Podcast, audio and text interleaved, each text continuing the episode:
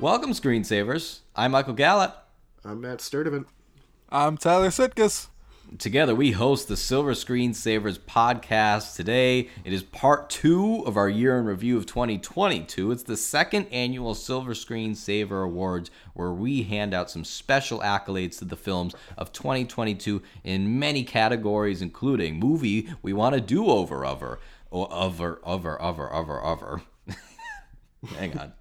Forget forget Academy Awards. These actors are gonna put Silver Screen Award Savers Award winner before their name. yes, when they get uh, the movie we want to do over from, when they when they get favorite movie theater experience and our best use of an F word in a PG thirteen movie, all that and more coming up.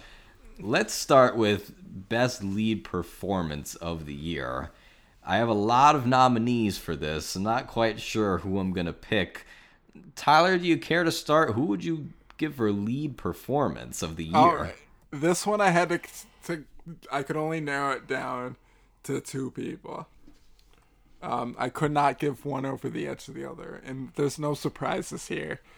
Number one, Michelle Yeoh, Everything Everywhere All at Once. Okay. I, in our last episode, we spoke at length. She is phenomenal in this role. Um, I loved her as the kind of like out of like I don't know how to say it, not fully immersed um, American kind of role. And I thought that played well. Um, like her kind of just mixing up things like Raccacoonie, stuff like that. Just was so incredible. She was so good in this role. I loved her relationship with not with um, Ke Huy Quan's character and uh, I forget the daughter's name. Stephanie, Stephanie Hsu. Shu. With Stephanie Hsu's character as well. Um, I, I just thought it was incredible to see this character play. Like, you don't see this very often where, like, this, an actor, an older actor plays, like, an action hero, an older wo- female actor plays an actor, action kind of star, and she does it so well, and it works, it, it works so well. Everything in this movie she does works phenomenally. And then I had to give her the, the runner up as well. Tie, they're tied for first, Brendan Fraser in The Whale. I thought his performance carried that movie. He was phenomenal, heartbreaking as Charlie, and just kind of you felt you felt everything for him, and you kind of like felt especially his struggle to kind of see like the goodness and everything. Just such a heartwarming role, such a heartbreaking role at the same time, and I loved him in that as well. So, I think those are both very good picks. I'll tell you who I was thinking about. In addition, I have those two as well, and you really said it all. I, you know, Ke Huy Quan has been one winning everything for supporting actor, which he deserves. He gave the best speech at the Golden Globes, and he was the first one, so it like kind of like ruined everybody else's chances. but I I feel like he's almost on the edge of being a lead performer in that movie. Am I wrong about that? Oh, I, I, I, spoilers. I have him as best supporting, so I did Yeah. just because everyone else does. But I just feel like he's that. right on the edge. Like Waymond, you know, Waymond's a lead character in that. So uh, I, I thought about him, but I'll bring him back for supporting Colin Farrell in the Banshees of Inisherin. Jenny Slate as Marcel in Marcel the Shell. Give give a little accolade to voice work. Rebecca Hall in Resurrection. Jake Gyllenhaal in Ambulance going 110 miles an hour. The camera's swooping around him. He's calling people Mel Gibson, right? Mel Gibson, I think he like calls the guy. He's so he like he took the tone of that movie and he put it in a syringe and injected it into himself. And what we got was marvelous. Aubrey Plaza and Emily the Criminal was great. In RRR, the two leads, NT Ramarao Jr. and Ram Charan, wonderful. Those guys are fantastic. Gabriel LaBelle, I thought was really great in The Fabelmans. I know kind of a younger performer not getting as much attention. I believe he won the Young Performer Award at Critics' Choice, and I think it's well deserved. He was very good. Daniel Giménez Cacho and Bardo was awesome. Dale Dickey in A Love Song was good. And I went on a rant on our top 10 of the year episode about how I don't want Austin Butler to win the Oscar. I do think he was very, very good as Elvis. I'm not the world's biggest fan of impression roles. And again, I'm not criticizing his performance because it is an impression. I think as far as bringing life to somebody that we already know and is already like well filmed, Elvis is the most iconic American. He does bring something new to it, and I thought he was very good. So I, I will highlight him. My choice, if I'm making one, is Mia Goth in Pearl. She is it. So she's mine. Matt, what about you? Wait, I just want to say real quick, Austin Butler is still Elvis though. He's he's now just become He- he's, he's yeah, stuck he in is Elvis. So, you know that's impressive. Okay, well, of course, Mia Goth is going to be my number one, but I mm. do. I, I guess I'll highlight a few more because it should go. You know, at this point, we should go without saying we're all in the all hail Mia Goth camp over here right now. Um, We are. I also want to second Brendan Fraser in The Whale. Um, I'm surprised you didn't mention this one, Mike. Diego Calva. So I was gonna give a special award to just the entire cast of Babylon because like all of them come Margot in and out so much of the movie. Yeah. I just everybody in Babylon is fantastic and Babylon is fantastic. But thank It's you for not. mentioning that. Ralph Fiennes, I don't know if you would necessarily call him the lead or a support in the menu. He kind of is kind of straddles that line a bit, but I want to talk Yeah. about Ralph Fiennes in the menu. Daniel Kaluuya in Nope, Sure. and Keke Palmer in Nope, really. Um, both all fantastic. Um, one more I want to shout out is Lauren LaVera in Terrifier 2. Uh, movie.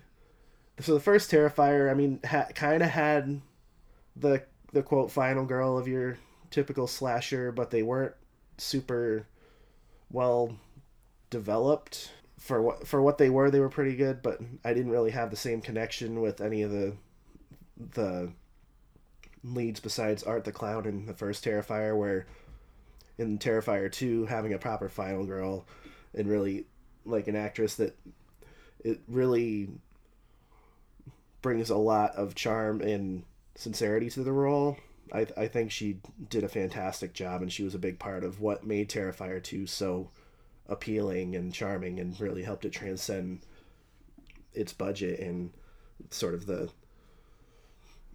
the box it could have been put in otherwise. I like that. That's a very good argument.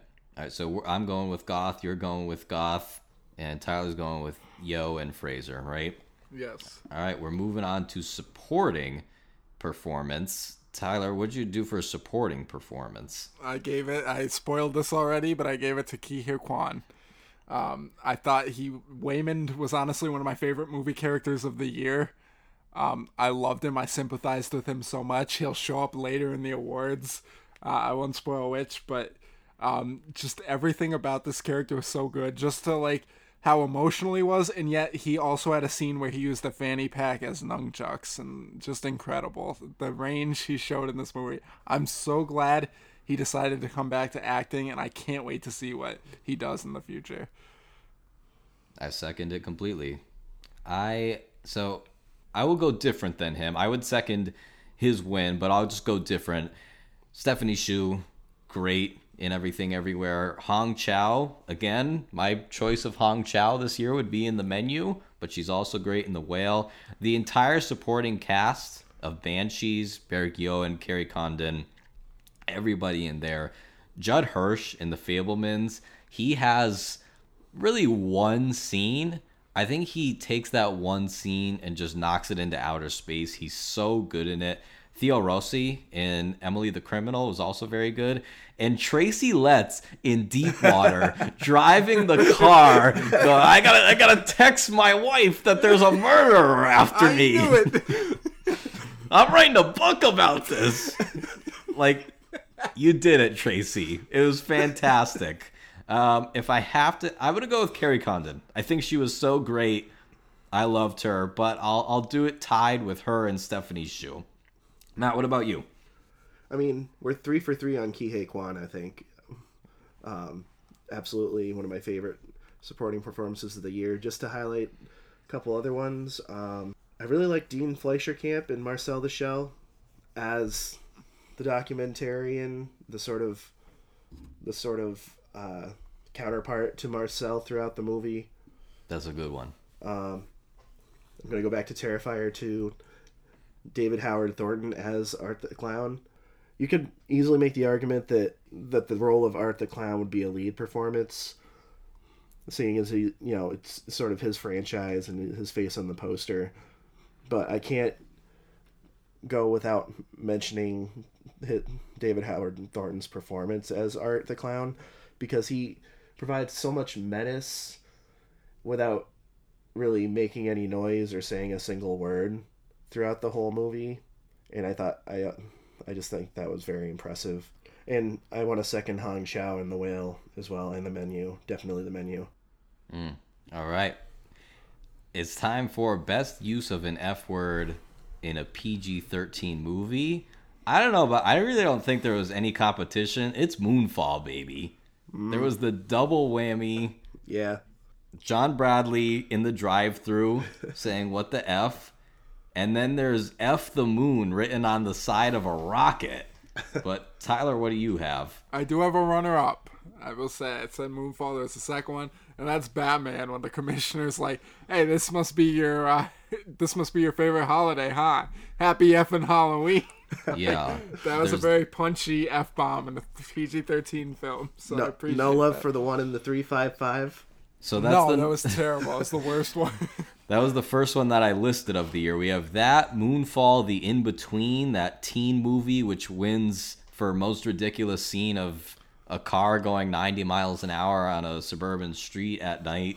Um, Top Gun Maverick. I thought that one was pretty good when like the enemy enemy plane pulls like that pullback move and Rooster says, "What the f was that?"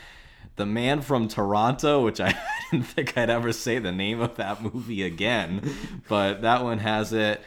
13 Lives has it for no reason at all. Fall has it. Of all the F words that they said in Fall that they had to deep fake out, they chose the lamest one. I think it's like Jeffrey Dean Morgan saying it like in conversation.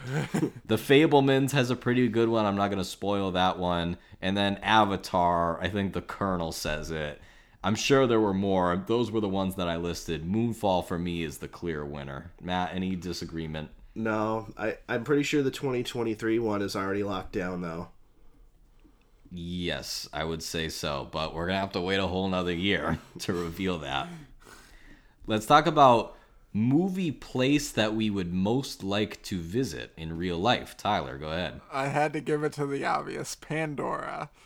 Just let me- really? Yes, let me be an avatar and let me run around Pandora. Absolutely. I want to put my hair ponytail thing and animals, bond with them and fly around and visit the water kingdoms. Yes, absolutely Pandora. You wanna you wanna meet with one of the Tulkun and be like, "Why did you break the whale code? Why?" like, Payakan, why did you do this? Why did you kill?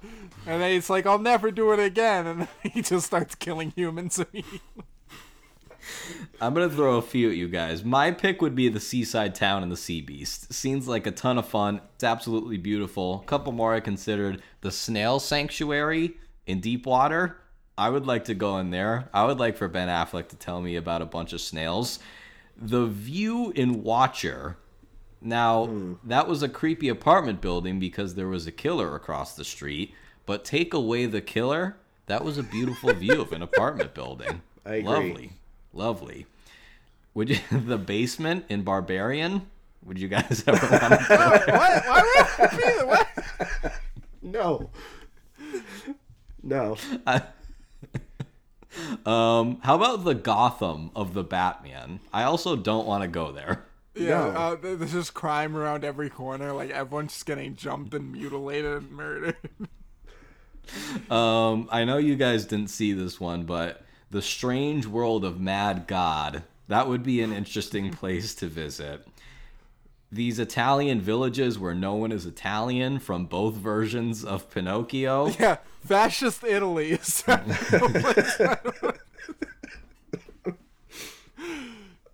No one's Italian except for yeah, except for Geppetto in one of the movies and not even in the better movie. I love the line in the GDT one where it's like, "Such a fine Italian gentleman," like the most American voice possible. And then the last one I put was the North Shore of the movie The Good House, which had a beautiful location, beautiful actors, and just the worst script that I've seen in a while. So that is it. Matt, what are you going for? At least Sigourney Weaver was playing someone the same age as her instead of like a 14 year old without I changing love her voice. Sigourney so much. Yeah, that was not good. um, So both I have two, and they're both around the Mediterranean, so they're they're pretty much the same. One would be the island from Glass Onion, All right. Uh, that, the Greek island from Glass Onion, and the Turkish resort from After Sun. Okay. Yeah. I gotta say, I was not like, oh, I have to go here immediately when I watched that movie. I mean, I know the whole point is it was kind of a cheaper sort of budget resort, but more just the locale and and the nostalgic lens that they present it through in that movie is seemed very enticing. Or the the uh, island of Inisherin.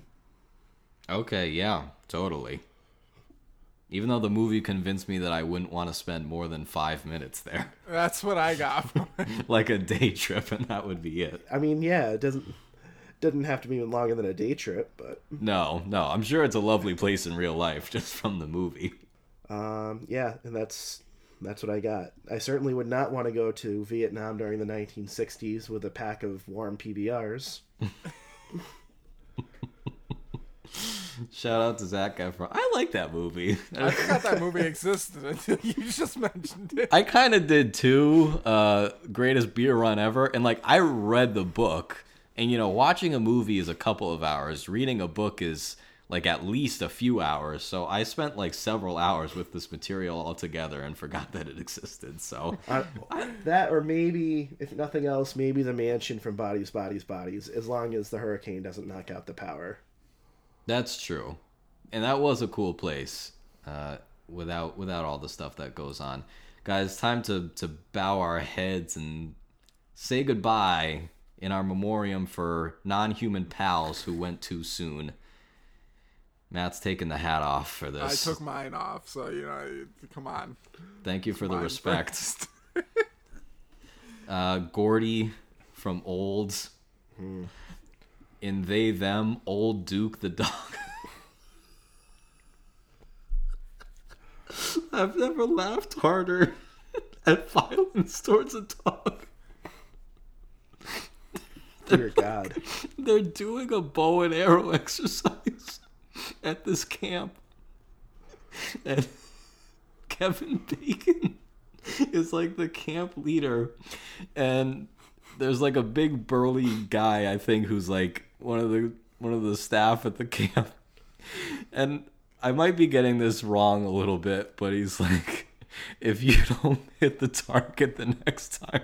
And then they cut to the burly guy like holding a sledgehammer next to the dog. He's like, I'm gonna have him break old, old Duke's legs. Jesus It's so it's so jarring and ridiculous. You have to watch that scene. I promise you, it's so ridiculous that it's not upsetting. R.I.P. Old Duke. Um, the drone from Fall, when they get so close to like getting to that restaurant, and then the truck crushes it. That was the funniest thing I've I- seen in a theater all I was year. dying during this scene. The dumbass goose from Pearl. Uh, every vampire in LA who was just minding their own business in day shift, they weren't doing anything wrong. And then Jamie Foxx just had to come and shoot them because he had to earn some money. And they were not hurting anybody. And then Mustache, the cat Oh. from Smile. I forgot that was the cat's name. Because I, I saw the line that said mustache from Smile. Like, who had a mustache in that movie? It wasn't Cal Probably, Penn uh, when he ripped his face off. Just how did people think this movie was scary? That's it. Smile. Yeah. Because the boy got a dead cat for a present. That's terrifying. Show us what you got, and he's like, he pulls the dead cat out. It's not- All right, if I have to. if you're if you're making me, it's a dead cat. Next is most misleading trailer. So a hmm. trailer we that made us think the movie was going to be one thing, and then it was another. Tyler, what do you got for this? I have two for this. And one of them is 3,000 Years of Longing. Hmm. Because I thought this was going to be a bonkers, over the top, like, non-stop adventure. And it was one of the most boring movies I've ever watched. Like, the mm. trailer is set to, like, some EDM song, and it's showing, like, all the crazy stuff. And then when the crazy stuff happens in the movie, it's in the most boring context imaginable. And you're just like, wow, this movie is really dragging. like, like the, the trailer was cut so differently. Like it almost looked like an everything everywhere all at once kind of thing. So I was excited for it, and I just did not have any joy for this like I was so bored during this film. I was gonna say the second is Deepwater because in Deepwater Oh. I thought this was like an open relationship that he like took back, and in the movie it's like he doesn't know about it, but she's open about it, and I'm like, what is going on? Like, what is the deal here? He doesn't know this is happening. so like it was just that. Still love that movie. Your winner is my winner. It's 3,000 Years of Longing. Again, it's like the filmmaking and the visuals of this movie are so impressive, but there's just like no narrative flow. It's so slow. And it's like, I almost feel as though I criticized it more because I thought it was going to be this fast paced, wild thing. And that's just clearly what, not what George Miller was going for. So I'm like, have I been too harsh on it? But then I'm like, I don't know how they would have marketed the movie if they had been true to the tone. But that was definitely the most misleading trailer. A couple more. The menu, again, there we, we all just thought it was going to be a cannibal thing. It's so much better than that. And then my last nominee for this is The Unbearable Weight of Massive Talent. Thought it was a really funny trailer. Did not think it was a funny movie. So, I agree with that. but 3,000 Years of Longing was the most misleading. Matt, what about you? Um, so my serious answer was going to be the menu because I, I agree. You know, I thought it was just going to be some kind of cannibal movie thing. Ended up being much better and much more than that. Um, but I also, while while we were listening these off, I came up with a good one that I want to mention, and that's Halloween Ends. That's a yeah, that's a great one. Yeah. Because it had us convinced it was going to be a Michael Myers story. And then it wasn't. Corey Cunningham, Mington, whatever. Corey Cunningham. Corey Hawkins. Richie Cunningham's grandson. Um, yeah, that that movie was ass. It was not good. All right, next is worst line of the year. I thought of this category because of the the line in the movie The Gray Man where correct me if I'm wrong, Tyler, but Ryan Gosling asked for Chris Evans's name and he goes, "Oh, it's Lloyd." And he says something like, "Oh yeah, it leans Lloyd." What is Yeah. it? It's the mustache. He's Oh, like, the "That mustache." leans Lloyd. Okay, I got it totally wrong. The mustache leans Lloyd. That was awful. Tyler, what do you got for that? My mine is a all-time classic line. it's when Leatherface enters a bus full of of teenagers ready to party with his chainsaw reffing. And a bunch of people stick phones in his face, and one of the guys shouts, "Hey, try anything, bro, and you're canceled." to, to the psycho murderer. Oh wow, that movie. Wow.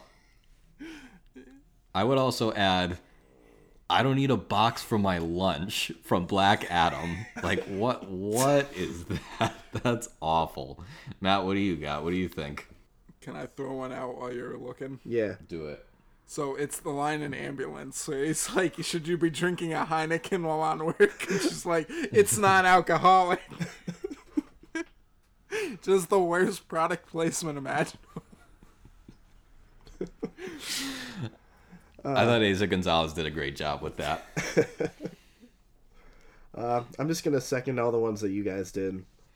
Yeah, they were they were not good.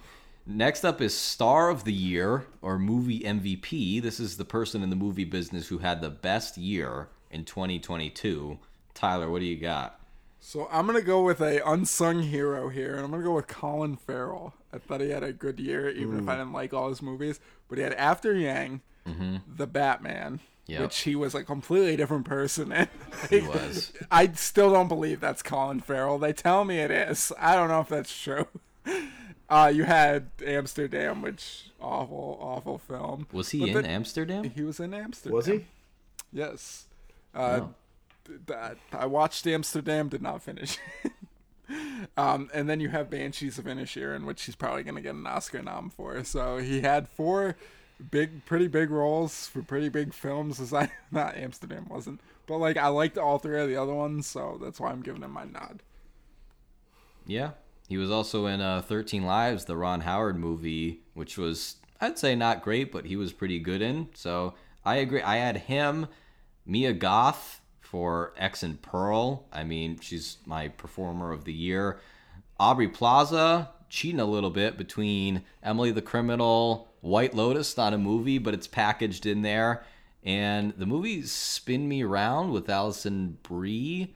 Um, I didn't see that one, and I heard mixed things about it, but she had that too. And Jenna Ortega between Scream 5, X, and she was also in a movie, The Fallout, from earlier this year. She had a really great year. And, I- Wednesday, even though it's not a movie. and That's Wed- probably your biggest Wednesday. Yeah, Wednesday Cut out was, uh, Amsterdam. I was wrong. I was thinking of a different actor. okay, so Colin Farrell, not in Amsterdam. yeah, he was in 13 Lives, though. So I'll give him that. yes, he was. So he was in four. Yeah. I thought all all of those people were great. Matt, who do you have? I guess I'll add Anya Taylor Joy to the mix. Okay, yeah. Um, I wish I could say Ana de Armas, but her year wasn't the most stellar. It was good on one still. end. Deep water. But yeah, the other one So not so I, much. I will say Anya Taylor Joy was my runner up, and she was the one I mixed up with by putting. She was in Amsterdam. She was I accidentally put it under So, Colin Farrell. You you mixed her up with Colin Farrell. No, I, I had her as my runner up and accidentally put Amsterdam under him instead of her. Oh. Anya Taylor Joy was really the penguin, as Colin Farrell as the penguin. Next up is Best Cry of the Year. Moment that made you cry. Tyler, what do you got? I got. This is this is where my boy Ke Huy Quan comes up. The Waymond speech mm-hmm. in the multiverse where Evelyn is like the movie star, and it's the speech after the premiere where he gives the speech about like maybe in another life I'd be happy just running like a laundromat with mm. you. That part got me. Mm-hmm. Like that part really got me. So that was that. I have to give it that. Mm-hmm. Yeah, there were multiple Waymond speeches that got me. There was that one, and then the other one where he's in the universe. I think he got like he must. I don't know if they they were the the enemies were like closing in on him, and he's like, I don't know what's going on or what. Yeah. And he's like, I just know we have to be kind to each other. That's and, true. and that one just that just got me too. Hmm. I have to say, I didn't cry a lot this year.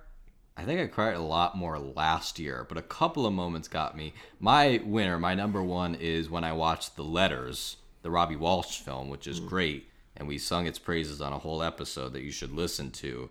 There is a mother daughter scene in it, and I just thought the entire ending is so transcendent and beautiful. That was my biggest cry of the year. The only other one that kind of like threatened to tear me up is at the end of Elvis. It's it's not a spoiler, you know, it goes to the end of Elvis's life and then they show footage of one of his final performances. That got me a lot, but I'm a big Elvis fan, so that that one kind of got me. Not a big cry year for me though. Matt, what about you?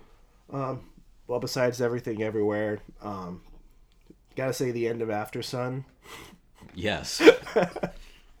I I was I was definitely moved by After Sun quite a bit, and that that's the. I mean, my I, I I'm blanking on some other ones. I didn't really. I guess the whale. There were parts that got me, but After Sun really got me. Next up is most WTF moment of the year. This was done after the Giuseppe speech in Old. Stay tuned for an episode on M Night Shyamalan. Tyler, what do you have for this? So I got this is spoilers. Spoiler alert! If you have skip ahead if you don't want to be spoiled. The birthing scene from Alex Garland's oh, Men. Oh yeah, Oh, yeah, yeah, yeah, yeah. this went on way too long, and like I was just like, "What is going on?" It's not even a it was spoiler. So uncomfortable. I was so grossed out during it, and it just kept it kept happening, and I'm just like, "How many times are you gonna do this?"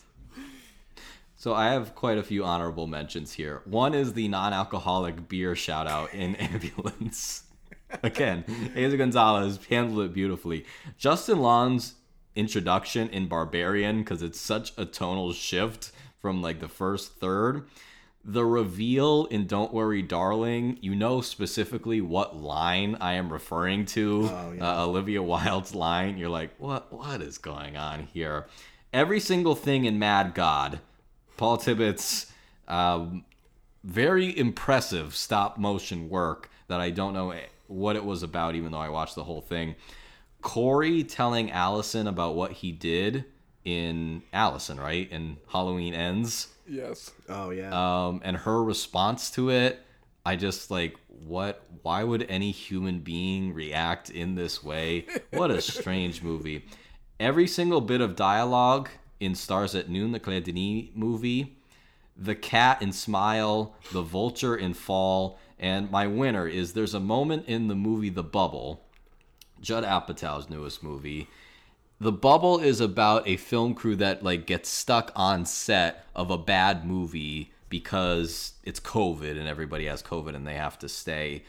And there's a moment when they like invite somebody on video chat who does a dinosaur themed version of ladies night over zoom and he's like inserting raptors into the dialogue of ladies night and they're all just they're all so annoyed but then they just go whatever let's just dance to this. And so they're apathetic dancing while this guy's singing about sophisticated raptors and that was my biggest wtf moment of the year. Ple like the bubble. I don't i hope i don't see a movie as bad as the bubble this year and i doubt that i will matt what do you got um, so basically everything in Orphan First Kill okay in the best way.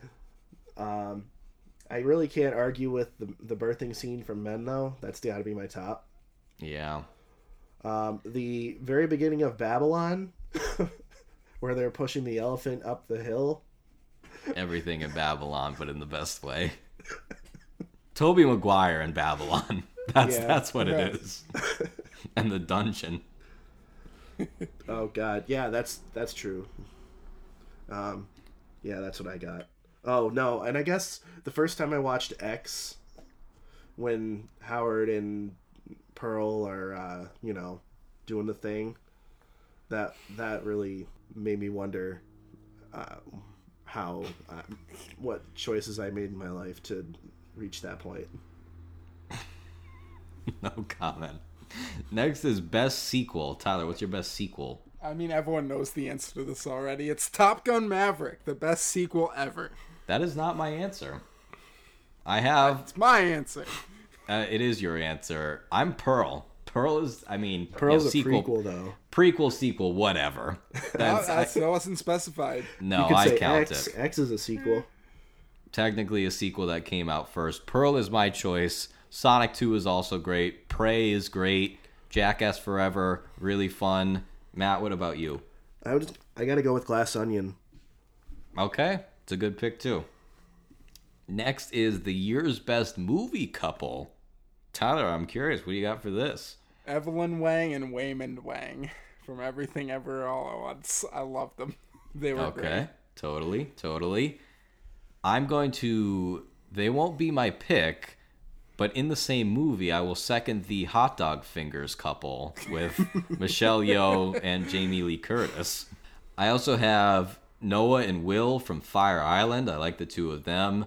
Uh, the Northman had a few couples who were maybe not the most healthy, but they were interesting couples. Don't worry, darling is the the no thank you answer to this question. I I don't know. The Florence Pugh Harry Styles thing did not work out. My winner is J Lo and Owen Wilson in Marry Me. Matt, what about you? Um, what about Pearl and the Scarecrow? no, the the scarecrow didn't seem like he was into it. the scarecrow did not consent. I mean, I got a second Evelyn and Waymond. All right. Next is the year's scariest movie. Again, I didn't I wasn't really scared this that Yeah. much this year. I thought there were a lot of good horror movies, but not like, oh god, I'm frightened. There was one already in 2023 that I was very frightened by. But Matt, what do you have for this? Or I'm sorry, Tyler, what do you have for this?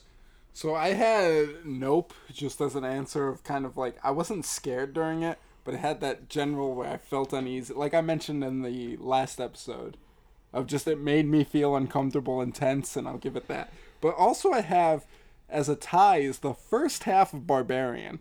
I thought the first half of Barbarian, just kind of the unease of like, oh, you're sharing this um, Airbnb with some random guy. You don't know what he's gonna do, and like just to the reveal of the basement as very tense. And then it cut to the Justin Long scene, and this movie lost all its steam as a horror and just became laughably hilarious. So like. I, I don't think the whole movie was, but just the first one, I thought the first half did good at ratcheting up tension and kind of get making it unnerving. I will second what you said. In Nope, I think specifically the Gordy scene is probably one of the most harrowing things I've seen all year. Mm-hmm. Also, the the aliens in the barn scene I really liked.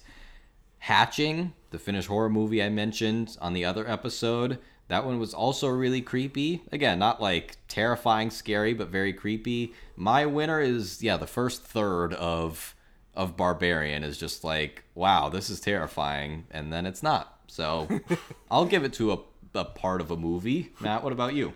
Yeah, I got to go three out of three on the first. Not even half. That's probably like a third of Yeah, half was generous. anything pre Justin Long. Next is book movie super pair. So a book and its adaptation that I thought were very good. I don't. Do you guys have a winner for this one? I have All Quiet on the Western Front as the winner. Okay, all right, that's a good one. Matt, do you have one? I'll give you the first one that I can think of. What's that? I, I can't think of any. Okay. Um, Marry Me, I was tempted to put. I think Marry Me, the movie, is a, an excellent adaptation because if you've read the comic, the graphic novel Marry Me, Matt, you can attest to this. I don't know what the hell is going on in that. It's No. very funny and enjoyable, but the fact that they took that and turned it into a comprehensible, sweet rom com, I was impressed by. Deep Water, love it. Not The Good Nurse. The Good Nurse is a great book, not a great movie. Uh, the Bad Guys, again, turned a, a book without like a super developed story. You know, it's a very kind of short book, and they made a great, great movie out of it. And Matt, you saw She Said, right? Yes. I Yeah, also so thought I- of my pick when you're done. Okay, what's your pick? Pinocchio. Okay, sure. Yes. I uh I read the book she said. The said. Disney one? Yeah, the Disney one. The live the live quote unquote live action one. I thought she said the book was excellent. It was very informative, very dramatic. Loved it. And then I thought the movie was a not perfect adaptation of it that had a lot of good elements that did not gel for me. Yeah, I would agree, having just seen the movie. All right, next is a big one. Movie we want a do-over of. So a movie that you thought you liked the idea or maybe you thought it kind of got partway there, but you're like, "Eh, this needs another draft. This needs some reshoots." Tyler, what do you got? So I don't think this movie got partway there at all, but it just needs to be redone and completely. And that's Halloween Ends. what what was what we got? Like, come on, make it a showdown between Laurie and Michael. What did we get? That was atrocious. Matt, what about you? What do you got for this one? I got to go with Thor: Love and Thunder Yeah. um, because I really liked it.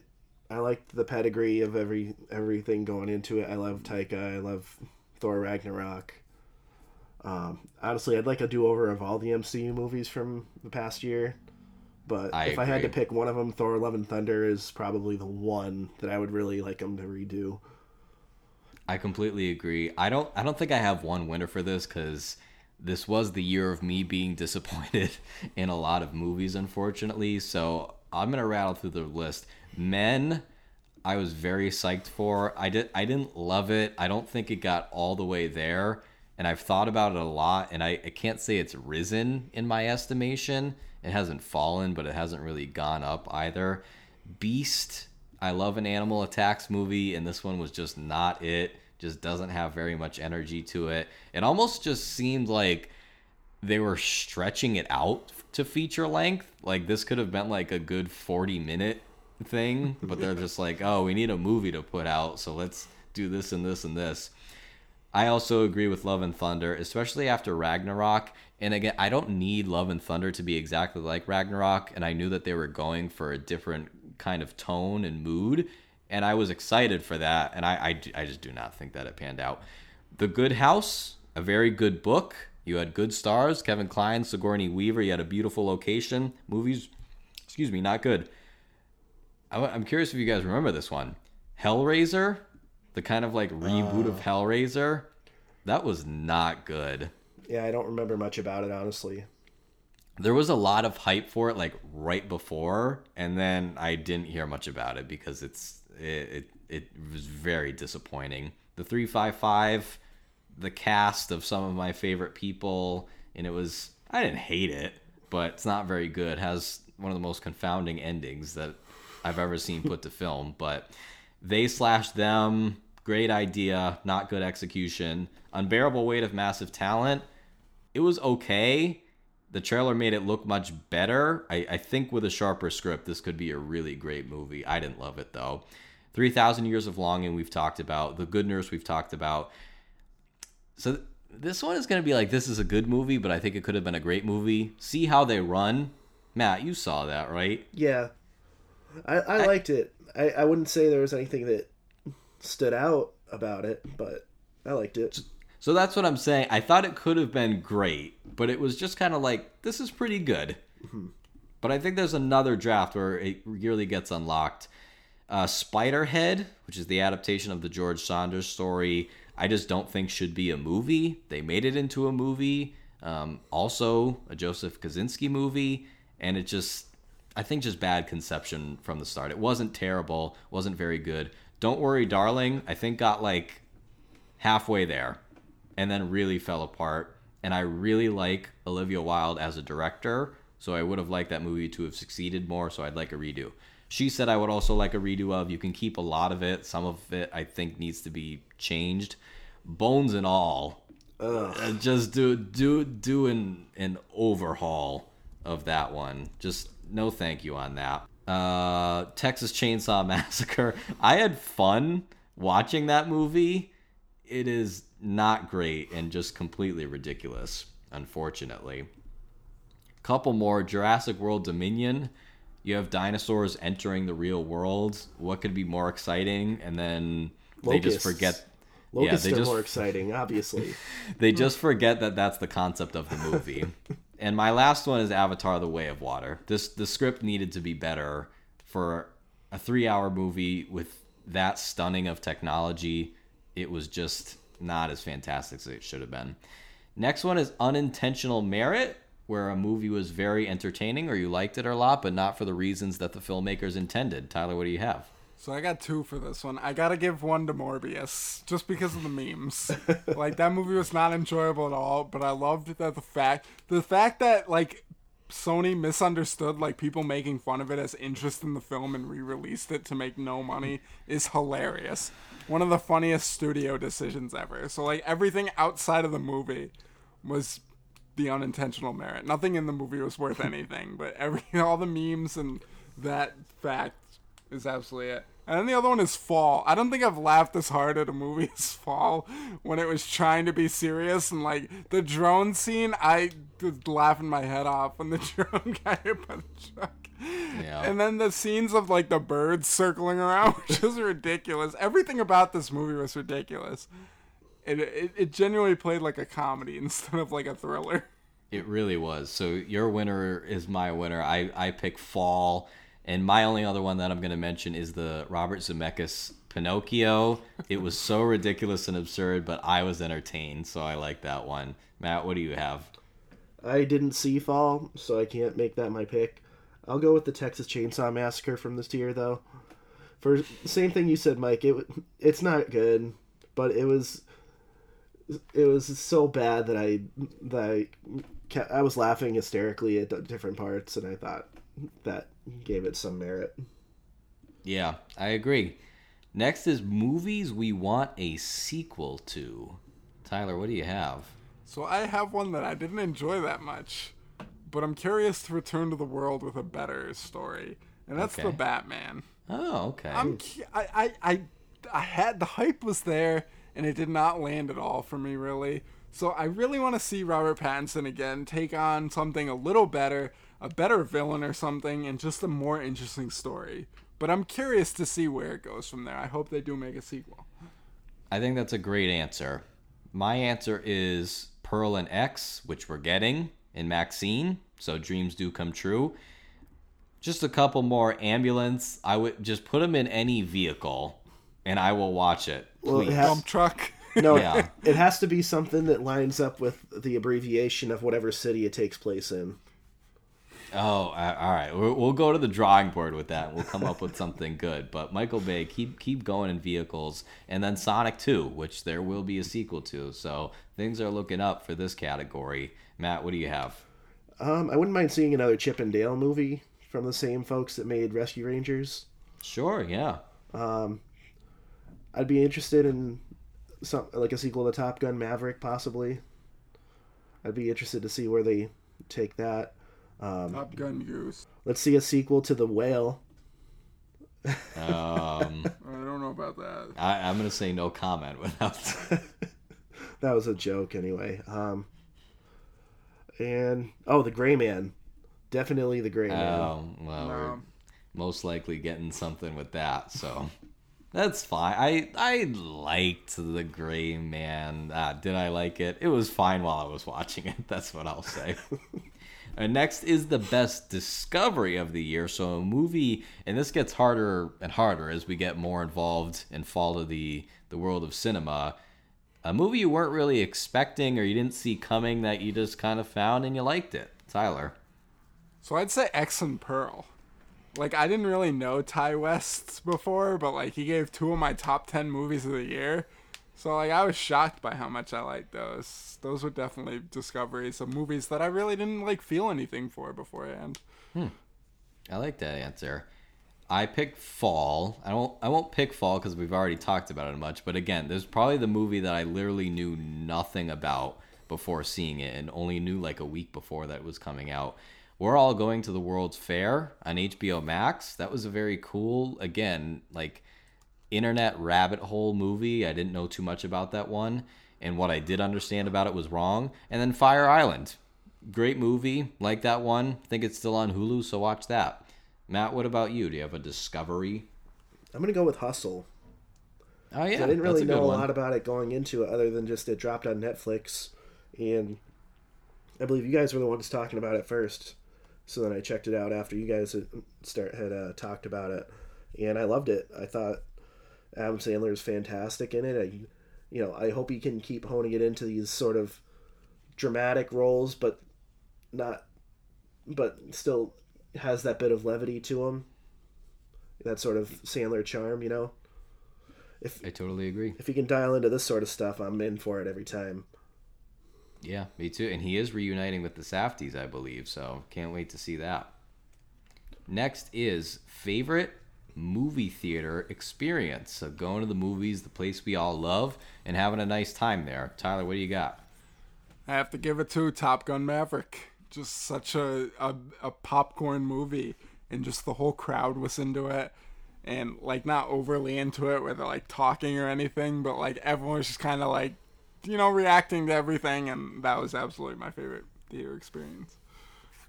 Mine was the second viewing of Babylon. My crowd was not into it. There was not many people there, as evidenced by the amount of money that this movie made. But it was nice. I was with my dad. It was a movie that I loved, and I just got to look even closer at it and see everything that I admired. Also, Pearl, that one really tore up my heart. Banshees of Inisherin was great. I had a great crowd who was really into the comedy of it. Ambulance, where I sat next to the baby midway through the movie, and the baby was very well behaved. I'm curious as to what was going through the baby's mind when Jake Gyllenhaal was losing his mind. Marcel the Shell, where again we all just sat there because they played like a, a two second like post credit scene and we were expecting another and then they're like, no, that's it, you guys could go. And we're like, oh, uh, okay, all right. We were waiting for someone to, to like break the trance. Yeah, it was like the end of the three five five where we're like, all right, like, okay, all right, okay, back. We were we were waiting for Sam Jackson to come out and start talking to Marcel. Be like, I'm talk. I'm here to talk to you about the the Seashell Initiative. That would have been put yeah put put an eye patch over Marcel. Uh, the end of Black Adam when the guy when the guy had the laser pointer. Or what about Yeah, uh, circled. Any other movie, I would have been so pissed off, but that was funny for Black Adam. what about the dude that like fell down the stairs? That was the last thing I was. He was like clomping. yeah, so that was good. Now, what about you? Uh, Marcel the Shell. I would say Glass Onion. Much better theater experience than I had with Knives Out. Um, crowd was into it. We were having a lot of fun. Everything Everywhere All at Once is definitely my number one though. Talked about it on the last episode a bit. Going into the city of Boston, the fine city of Boston, to check out a movie a couple weeks before its wide release. It was just a cool experience. We got to see it in IMAX, and I don't think it showed in IMAX in very many places, so that was pretty cool. A bunch of random shenanigans happened. It was awesome. Yeah, I think Marcel was the only. May, uh, maybe you guys did. I think it was the only time I sat in the front row all year. Smile Oh, that. Oh, God, that was one of the worst. made it even That was- worse. Yeah. Thank you for reminding me of that. That was terrible. Next is best scene of the year. Tyler, what's yours? I gotta throw it back to everything everywhere all at once, and I'm gonna say the rock scene. The Rock is great. Yeah, Yeah. so like it just the amount of comedy that they could get out of just rocks with text on the screen was incredible. And I think it just served as such a great break in like the frantic pace that this movie was reaching at this point. Mm-hmm. Kind of slowed everything down and just kind of brought it. It was hilarious. Absolutely. I'm gonna pick any scene from Babylon, any any one of them. Could be the party. It could probably is like the first sound recording uh, with the Hello College thing. That's probably it. But also the film set. You could talk about the dungeon. You could do the snake fighting scene with Eric Roberts. Any scene in this three-hour movie. Also, the monologue in Pearl and the one in Resurrection. The bar confrontation in Banshees when Colin Farrell talks about being nice and being remembered. That was really good. The car, the final car chase in Deepwater with Tracy Letts. the whale song when they're in like the cheese drug den in Chip 'n Dale Rescue Oh, yeah. Rangers. I like that. Buffalo Belzer's Carnival in Wendell and Wild. That was one of the most impressively animated sequences that I have seen. The montage and Hustle, thought it was like a classic sports montage, but had like its own kind of rhythm to it, like that. Any of the action scenes in RRR, the camping scene in The Fabelmans, deeply uncomfortable but deeply well done. I'll, I'll, I'm gonna throw a bone to Bullet Train. We haven't talked about Bullet Train at all. I did like the quiet fight in Bullet Train. I thought that was pretty well choreographed mm-hmm. with Brad Pitt and Brian Tyree Henry. And the end of the letters, which I have mentioned before. Watch the letters; it is great, and it's free on Tubi, so don't even have to pay for it. Matt, what's your favorite scene of the year? It's got to be the monologue from Pearl. Yeah, objectively speaking. Like, although I don't know if it was the most fun I've ever seen. I have I would say this year, but it was probably one of the best performed. Um, most fun would have to be pretty much anything from everywhere, everything everywhere all at once. From the hot dog fingers to the um, the rocks. Like I completely agree. everything about that movie. I love it when like the the hot dog finger Neanderthal like kills Yes. the regular face. That was really fun. That was a really smart touch. Next is best soundtrack or song. Tyler. I got this can be an interesting one. Guillermo del Toro's Pinocchio, specifically for the um the Mussolini song personally. Okay. But Ciao Papa was a great song, so I gotta give it to that movie as a whole. Ciao Papa was probably also like a, a quiet third for that almost made me cry. That was really sad. I the ballad version of Marry Me from Marry Me. Marry Me is the best soundtrack. The best score of the year is from Babylon from Justin Hurwitz. And when Marcel sings, that's great. Oh. Love that too. Good musical moment. Not a not a big year for movie musicals. I'm gonna have to look more closely at that. 21 was a big big year for them. 22 not so much. Uh, I'm gonna look at what we get in 23. But until then, Matt, what, what do you got for this category? I'm going over to Everything Everywhere All at Once again for Now We're Cooking, the Raccacoonie song where they get Randy Newman to sing him a song. And actually, well, actually, Randy Newman is the voice of Raccacoonie. For anyone that didn't know that, Um, Raccacoonie was cool. but yeah, Now We're Cooking. All right, now we're cooking. I like that. Next is most squandered cast. I don't remember how we came up with this one, but was Tyler, pro- what do you got? It could have been from the 355. It probably was. So my most squandered cast was absolutely Amsterdam. That Oh, had yeah. so many good actors in it, so many good performers, and it just I started watching this, I could not finish it. I was so bored and so lost at what was supposed to be going on that I'm just like, I this movie is not worth this. Just an awful movie. I have the bubble. You have Karen Gillan, Maria Bakalova, fresh off of Borat 2, Pedro Pascal, Leslie Mann, David Duchovny, and this is just like I I'm not gonna keep going on about how bad this movie is, but just you know, I'm I'm saying less than I mean. Violent Night, same deal. Not not a good movie with a pretty good cast. Christmas with the Campbells, I talked about that on our Christmas episode. Brittany Snow, Justin Long, and it's just like a, a bad parody. Death on the Nile, I Want You Back with Charlie Day No, and Jenny that didn't have a good cast. No good cast holds Gal Gadot. Oh, for Death on the Nile. Yes. I, I, a pedigree cast. The Good House with Sigourney Weaver and Kevin Kline. Uncharted, which also wins the award for movie where I left my body and forgot that I existed. Like I, I cannot explain to you the mental state that I was in while So- watching it. It was just like I no longer existed for the hour and 40 minutes and then I Yeah. came back into myself in the end. so the way I see it is like movies are like an escape. You know, like they like you forget like whatever's going on, you just focus on the movie. This movie, I'm just thinking about everything else but this movie because Yeah. like I cannot focus on this movie. Yeah, it's like a two-hour void in memory from when I walked into the theater to when I walked out. Yeah. But my picks for most squandered cast, um, well, I mentioned the 355, That's the namesake. Yep. and this is a bit ironic because of how positive I am about this movie usually. The Gray Man. The Okay. cast was stacked.